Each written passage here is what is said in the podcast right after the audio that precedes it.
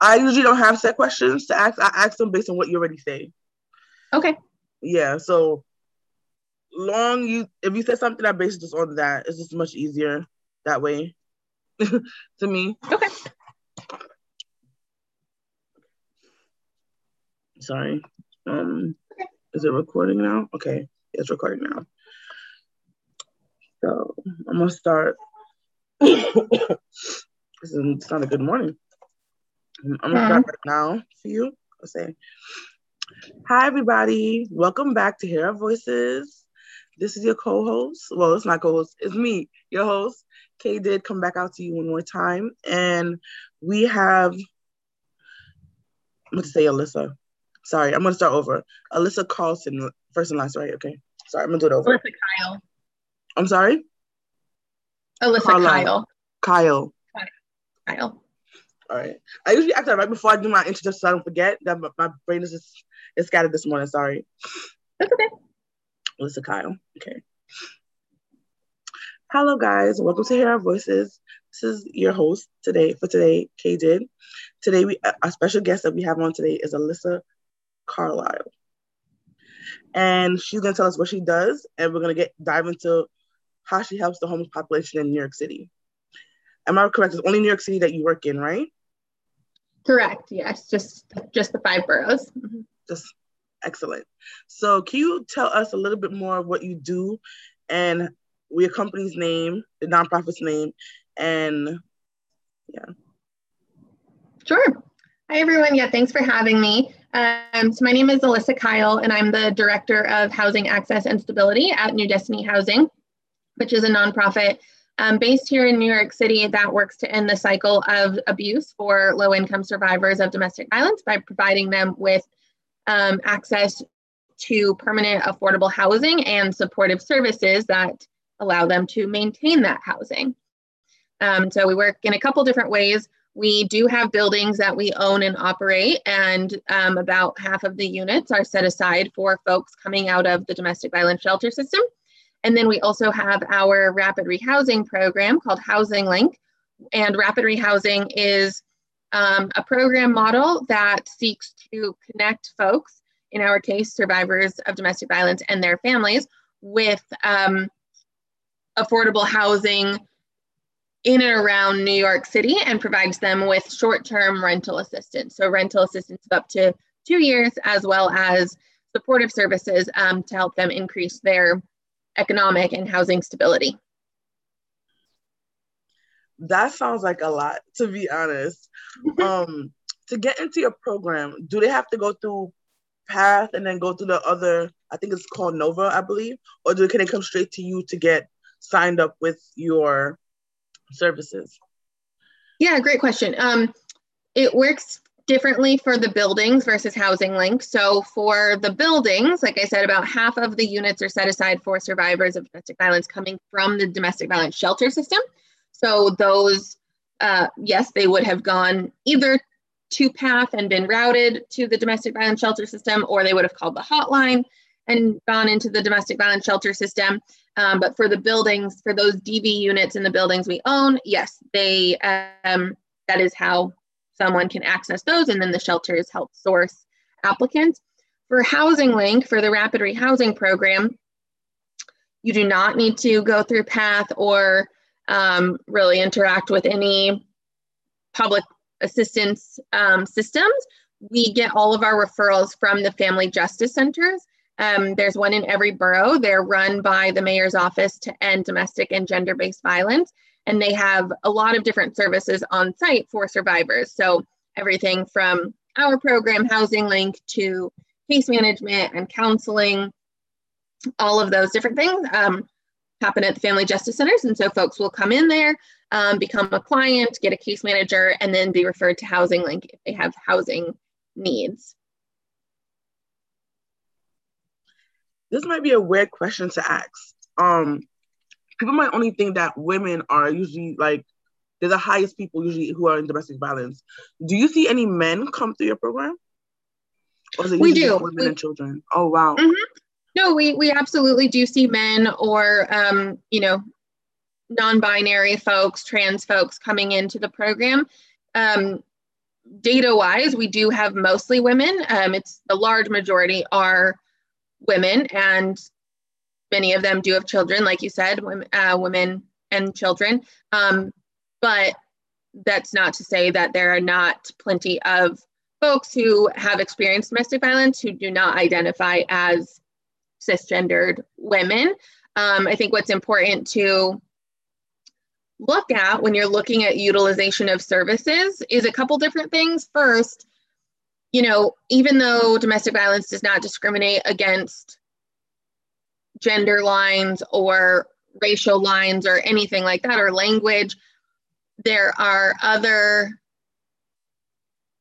barriers in society, right, for folks um, to access things like housing. So if you have women of color who already, and, and even, you know, especially trans women of color, um, who already have additional barriers to accessing housing and um, education and jobs, all of that. And then you add in um, a crisis like domestic violence, you're going to see folks who who have those higher needs seek out services more often than let's say you have a white cisgendered man who experiences domestic violence just the way our world works um, there is someone who has those demographics um, may not be in a situation that requires as much assistance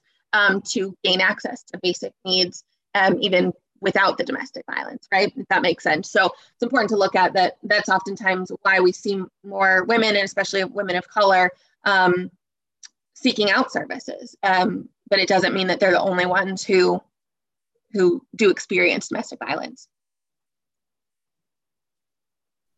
That makes so many so much sense.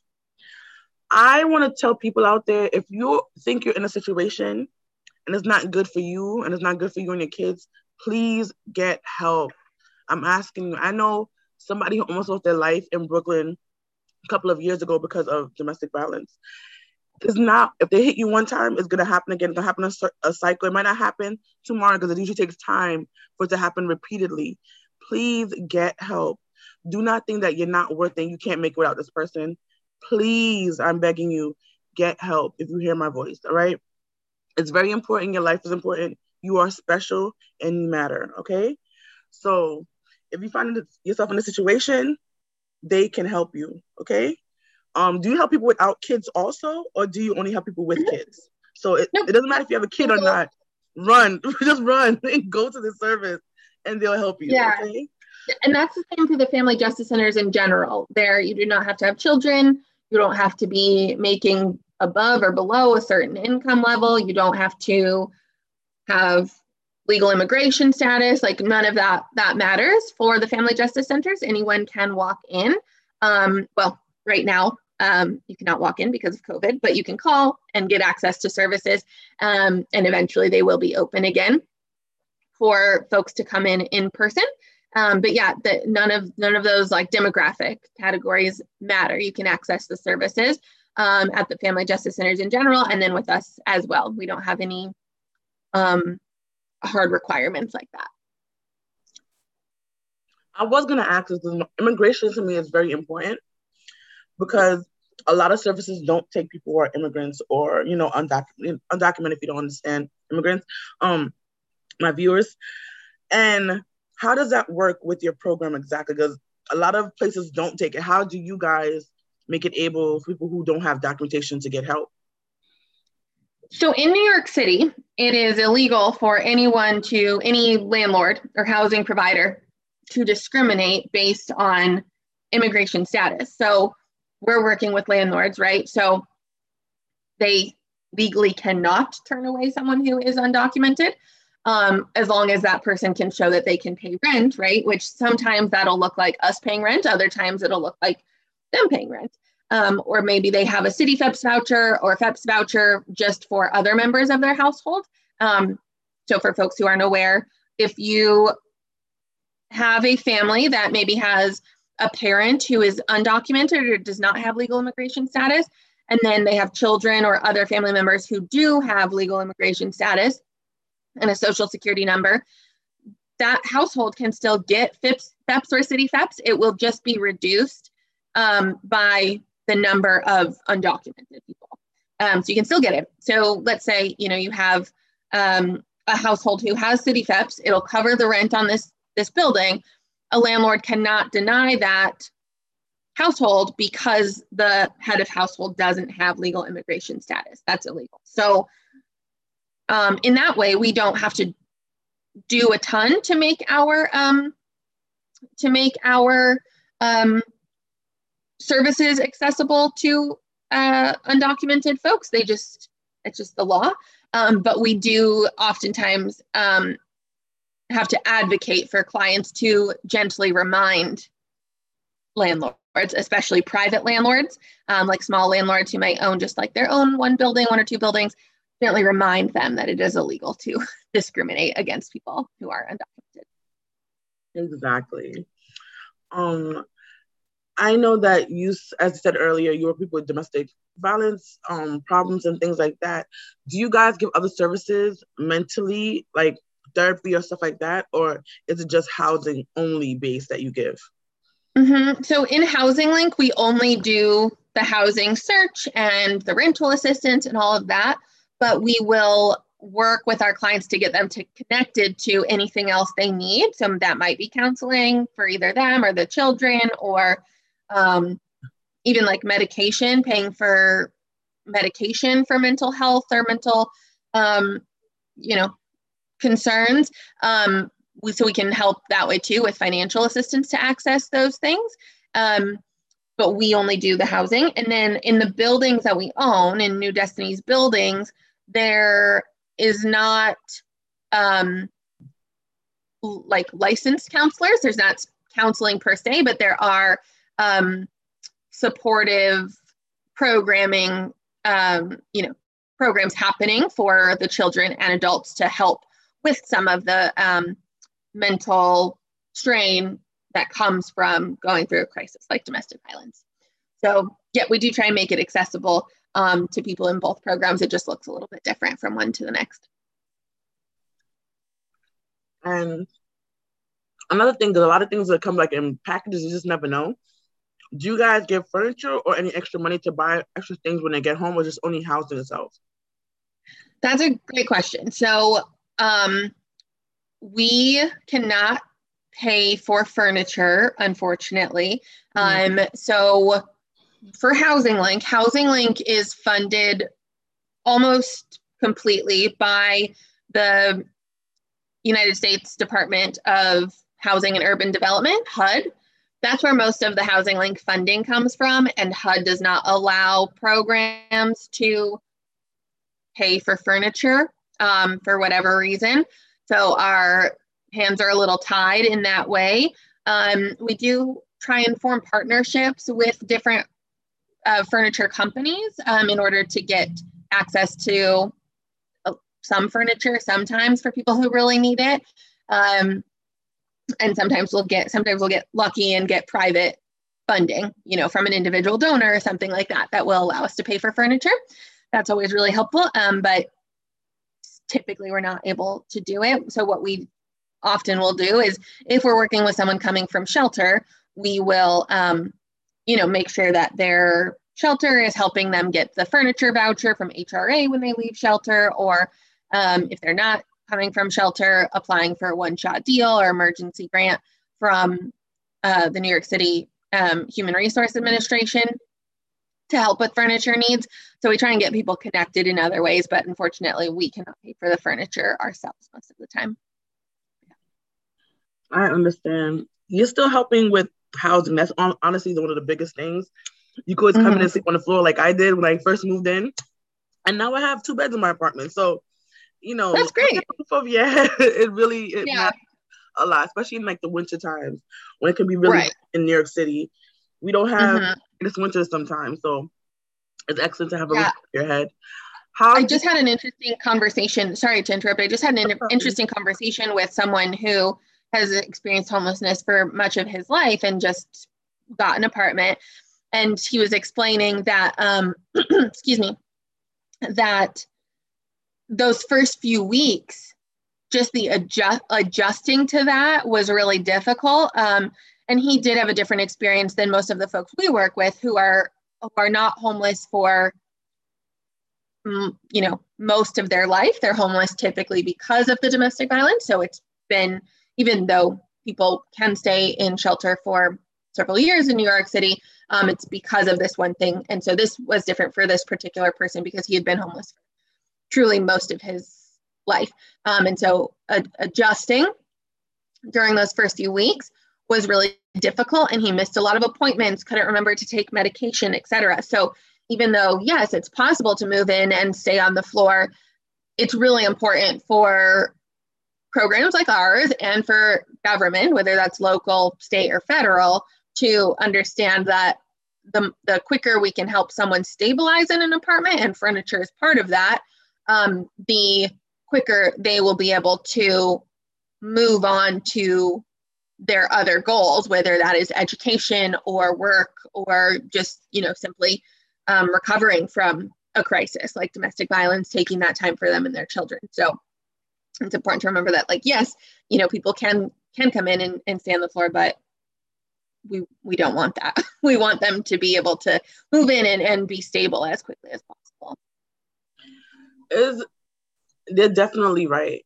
I think I never stayed in the shelter for a long time. I only there for like a year and like three or four months. People, as you said, could stay in there for years. So I feel like I'm very fortunate that I got out when I did. And but I just think being like I never thought of post traumatic stress or things like that. But I heard some people's stories, um, how when they're in the apartment they can't sleep like well.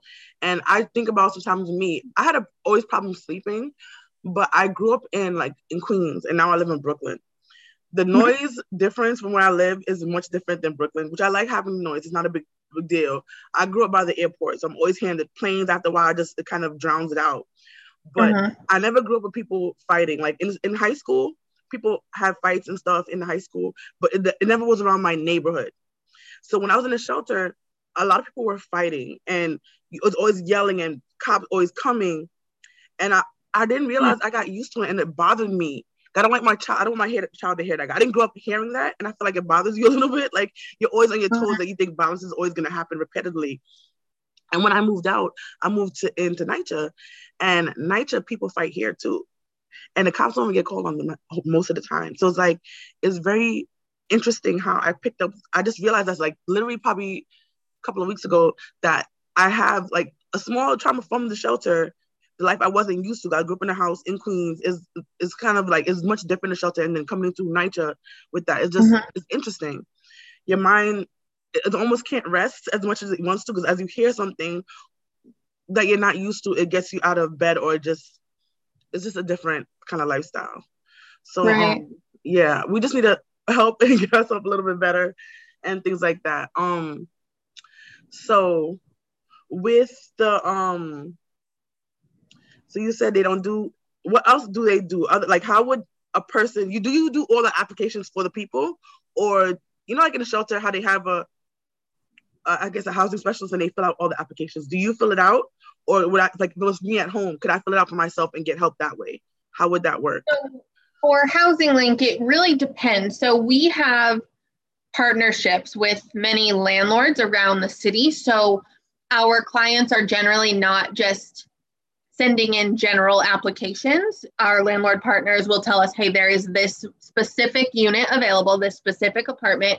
We'll go through our active clients and figure out who um, that unit will work for based on the size, the rent level, all of that. And then we will put all of the client's documents together and send that to the landlord.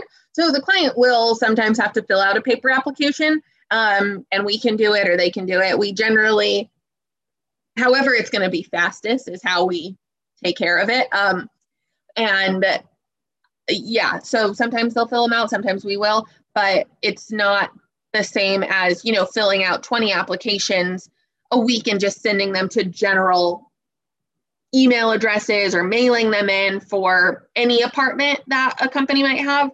Yeah. Um, it's you know, it's it's less of a black hole for us, fortunately, that it's one it's one apartment that you know that you're what you're applying for. Mm-hmm. It makes sense. It makes sense. Yeah. Um, do you have the crisis hotline number you was talking about earlier on off your head, or do you have to like look for it? I can find it very quickly. I believe it is just. Oh, I'm gonna, let me let me just look it up. No. I know it's 1 800 and then ends with hope. It's 1 800 621 4673. So you heard, folks. If you need that number and you're in crisis, they'll definitely be able to help you with things like that. And what do you have an age group that you work with in particular, or you know sometimes they have the families usually like a certain age, not usually a certain age, but you know what I mean, like for shelter, it's usually somebody over 18 and with their kids or something like that, usually coming in, and um the youth is like I think I forgot the exact, but I think it's like 20, 21 for the youth. Is there an mm-hmm. age bracket that you work with? Like if a 17 year old came in and they feel like either their mom or the father or whoever is because it could be anybody abusing you. Domestic violence is violence, right. you know. And if you live with that person, it could just get out of control. You could lose your life for no reason. So do you have an mm-hmm. age group and what's the youngest usually do you go to? So um we do not technically have a minimum age that someone needs to be. However, because we are getting people into their own apartments, you have to be 18 to sign a contract. So if we had someone come in who was 17 or younger, um, we would we we would be able to support them in figuring out whatever housing option worked for them, but it's probably not going to be, you know, through one of our partner landlords because they're not going to be able to sign a lease. They're not old enough to to do that on their own. So um, yeah, we would probably, you know, help them figure out if there is some sort of like youth program, youth housing program they can go to, um, something like that. Yeah, we haven't worked with, to my knowledge, we haven't worked with anyone who is younger than 18. Um, but I do know that we have worked with one. He he was maybe like 19 when we worked with him. Mm-hmm. That's probably the youngest. Yeah. Okay. Um. So if they go to the youth program, and because I know for some reason, like the youth money don't have like a lot to go with, and because they're so young, probably don't get them out that much housing. If they age like say it, it happened at 16, and then when they come back like stay there for two years, they'll be 18. Would you be able to help them then to get housing if they didn't get housing yet? So it gets kind of complicated. We can only support people who are homeless or housing unstable because of domestic violence. So in your example, let's say, you know, someone comes to us because of domestic violence, they're 17 years old, 16 or 17 years old. They go to, let's say, a transitional housing program for youth. And I just want to be, I've never worked in youth services, so I don't know how any of this works. So it's just all of my information is hypothetical. But let's say, um, you know, someone does go to a youth program. They live there for two years. They turn 18, and usually youth programs do go up to older than 18, but just for simplicity's sake, let's say they turn 18, they can no longer stay in the youth program. At that point, their homelessness would not be caused by the domestic violence, right? It would be caused by aging out of this other program. So then they would not be eligible for our services again. Um, and what they would have to find a program for folks aging out of those types of youth programs or foster care. Mm-hmm. We see that mm-hmm. happen, a, a, a more common situation yeah. where we see that happen um, or could happen is there there will oftentimes be folks who come to the family justice centers for years after the domestic violence has ended which is which is great there's a lot of wonderful services there people really um, feel connected to the family justice centers, I think. And so they'll keep utilizing the services, which they're eligible for for many years after. And so we will sometimes get someone referred to us who has experienced domestic violence. And let's say four years ago, they came to the FJC for the first time and were homeless because of domestic violence. They went into a domestic violence shelter system. Let's say they got they got housing and then a year later they were evicted. And so even though they are a survivor of domestic violence and they are homeless, that eviction, if it was caused by non-payment, then then that homelessness is no longer a direct result of the domestic violence, so they wouldn't be eligible for our program. Um, and this is why it's so important for whether it's our program or any other housing option or shelters who are placing people into housing it is so important to make sure that folks have support after they move into the apartment. Because the you know the the journey doesn't end when that lease is signed. Um, people need furniture people oftentimes especially with young folks this might be their first apartment they've ever rented they might not know how to set up their con edison account or pay that bill um, or you know anything like um, figure out how to get to their kids' school from their new apartment. All of those things really take a toll on your housing stability. And so it's our goal to make sure that if we're placing someone into housing, they can stay there permanently if they want to. Um, yeah. Yeah. Um, proper aftercare, especially in the first year, because a lot of programs right. have to like pay up to a first year or so. It's very crucial because a lot, if, as you said, if it's your first apartment, you might not know how to handle everything. Like I was lucky, mm-hmm. I got into NYCHA for my first apartment that I ever had. So NYCHA is much mm-hmm. more easy and I think more straightforward because it based it on how much you're making anyway. So it's not gonna go over. If I make a dollar a month, they're not gonna yeah. take my full dollar. They're gonna take 30% of my dollar right. no matter what I make. Right. And if I make a dollar, I probably have on public assistance anyway. So they get 280 something right. a month for two people. So um that is very crucial because New York City, as if you don't know, if you listen from somewhere else, New York City is very expensive. so a lot of times these programs will pay for the year, and if that person, like said, lost a job that last month or something like that, they can't pay for the rest of the month happening, and they kind of left out in the dirt and back to shelter. So a lot of people are repeat people, and I guess honestly, victims of the shelter system were kind of just left them out there to dry without giving them proper information or even some people saving techniques. They were so young you need to know how to save and know how to keep at least three or four months of rent in your back pocket just in case you end up losing your job. Um, mm-hmm. Honestly, in a pandemic that we had, that probably wouldn't have worked because a lot of people didn't get back their jobs for months or you know a time later or just right. get laid off indefinitely. That's totally different. But in a hopefully normal world that we're trying to get back to, at least have a couple of months of rent in your back pocket. So in case those months do show up and you don't have the money and you're short, you can at least take out your savings and um, this not t- this is not just your your regular savings. It's like housing savings plus the, your regular savings on the side to kind of help you out. I'm not the best at it. I'm just telling you, and I when you're living from check to check, it's hard to do that. But in my mind, I know that's the right thing to do, but it's very hard to get there, especially you have debt from other, oh, you know. Yeah, it is. It so you're right that you know it would be ideal to have a couple months of rent saved up, but if you are making, you know, let's say, for example, let's say you're making $30,000 a year and you live in NYCHA, so your rent is technically affordable, but I should have done an even number. Uh, let's say you're making $36,000 a year. So that would be $3,000 a month. Your rent would be $1,000, 30%. All of these are just round numbers, right? In NYCHA. Yeah. So even though your rent is affordable, you know, can you afford to live? Can, to, can you afford everything else in a month on that remaining two thousand dollars in New York City?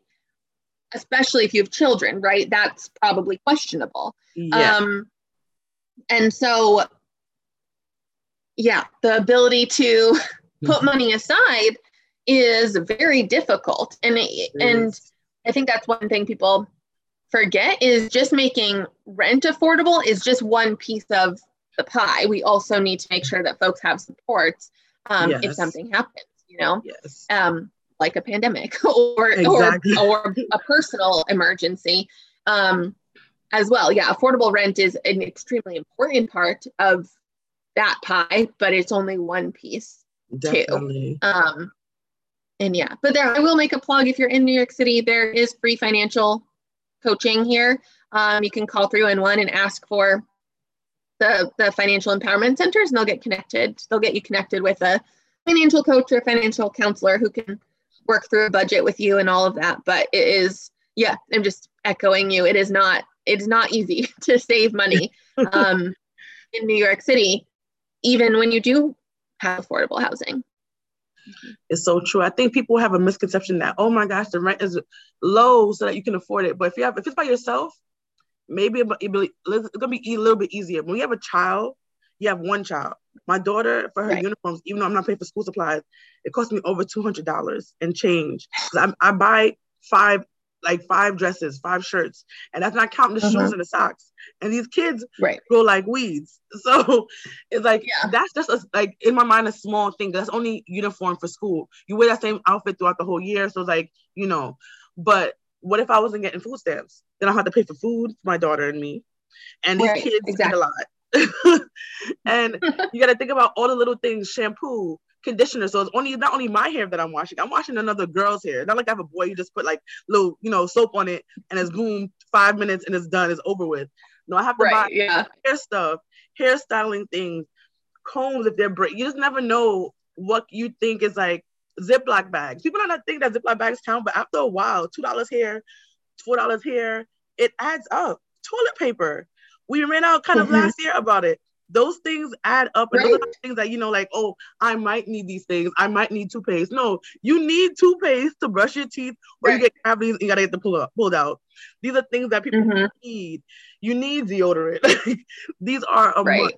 so that like well oh, I, think I wanna, yeah also all of those things do add up but i think what happens even more so than not being able to afford your like daily expenses is every six months or so, something will happen. Let's say, you know, um, you get sick and you have to, you can't work for a week, or or a kid gets sick and you can't work for a week, or um, you know, some sort of financial, or you have a medical thing, um, some sort of financial emergency that then sets you back 500 or $1000 and then you're catching up on your bills so right. that and that's you know and and if folks would be able to save up an emergency fund then they can take care of those emergencies when they happen but how do you going back to you know how this conversation started how do you set up an emergency fund when you right.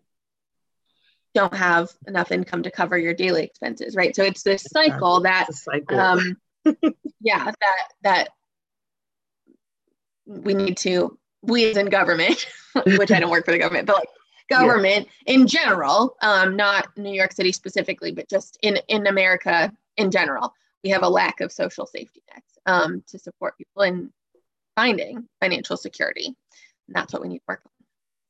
That's so true. That is definitely that's facts because we are struggling. I could say mm-hmm.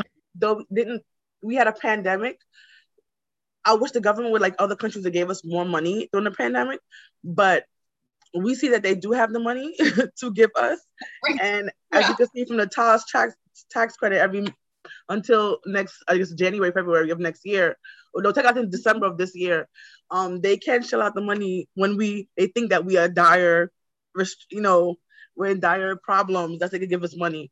Um, they need to help the people out a little bit more, especially under a certain income right. bracket and and it should depend on what city or state that you live in because obviously living there is more expensive than living in a place was like you your house costs like two pennies and you're like oh my gosh i'm living large and the house is huge and it's like right. people in new york living in boxes and their rent is a thousand dollars a month so it's like it doesn't correlate right. but you know that's what you get for living in new york city yeah yeah but i think well, you bring up like you mentioned 30% of your income in NYCHA and yes that's generally what um, what rule of thumb says is affordable, but you have to take into account how much everything else costs. Like in the right. middle of the country, if you're paying 30% of your income to your housing, that might be totally fine because going out to dinner costs $15, you know? Um, whereas, and like childcare is much cheaper and all of these things you know just the cost of living is a lot cheaper but in new york city if you're paying 30% of your income to rent i think that's just it still oftentimes is it can be too much especially for families because of the rest of the cost of living in new york city where um, you know, even trying to think of a regular cost. Like, I think I actually was looking at this the other day. Like the cost of food, um, like groceries and whatnot, is about 23% higher here in New York City than it is in Denver, Colorado. So, wow. does That's the same crazy. rule of thumb for rent make sense to be used across the country? Right. Man, that's high. just hearing the number yeah. makes me want to cry just a little bit. Like, dang, can you imagine? Oh my god. Mm-hmm. But um, guys, I just want to. What she does is so important, and it helps out so many families. And you might not think at first, is, is it domestic violence? Is it? If you're not sure, call somebody who's outside, who's like a therapist, or even call the hotline and ask them do they think? Because most times you're gonna think, oh, this person loves me, so they would never do this, and you might not even think it's domestic violence. Um, it could be physical, it could be emotional. Because if they're making, if they're really yelling at you and saying, "Oh my God, you're an idiot," and this, after a while that gets to you, and that's how usually how it starts with the yelling and name calling, and they try to butter you up with love after. That's not the way somebody loves you. Somebody really loves you and want to take care of you and be by your side. They're not gonna break you down. They're gonna build you up. If a person is breaking you down, get out that situation. There's a better life out there, I promise. I'm not gonna say my life is the greatest. I'm never gonna say that. And I've I've never been through a situation with a DV, so I can't say, oh my gosh, it's easy to leave. I can't say that either. But I can say if you don't get out of it, you can lose your life. And if you care about your life and care about your children, not losing a parent, you should do this for yourself and should also do it for your child. I'm just gonna say that and leave that right there. Do you have any last words for the people out here I will just say that, um, you know, if you sort of, like you just said, if you find yourself in a situation where you are experiencing harm um, at the hands of a domestic or intimate partner and you um, and you are looking for support around that, definitely, um, you know, seek help at either the Family Justice Centers or another community-based organization that you might have a relationship with. And um, of course, if it's housing related, feel free to um, reach out to us at New Destiny and we'll see how we can support as well. So thanks Is so much for having me. No problem. Thank you so much for being on. Is there a website we can just Google New Destiny and it'll yeah. pop up? Okay. Excellent. Yeah, newdestinyhousing.org. Excellent, excellent. So you don't have to Google it. She told you the information right here. so yeah, um, get that. Thank you so much, guys, for listening to hear our voices please come back to the next episode. I hope this was very helpful for somebody out there who definitely needs this information. So we'll talk to you next time, guys. Bye.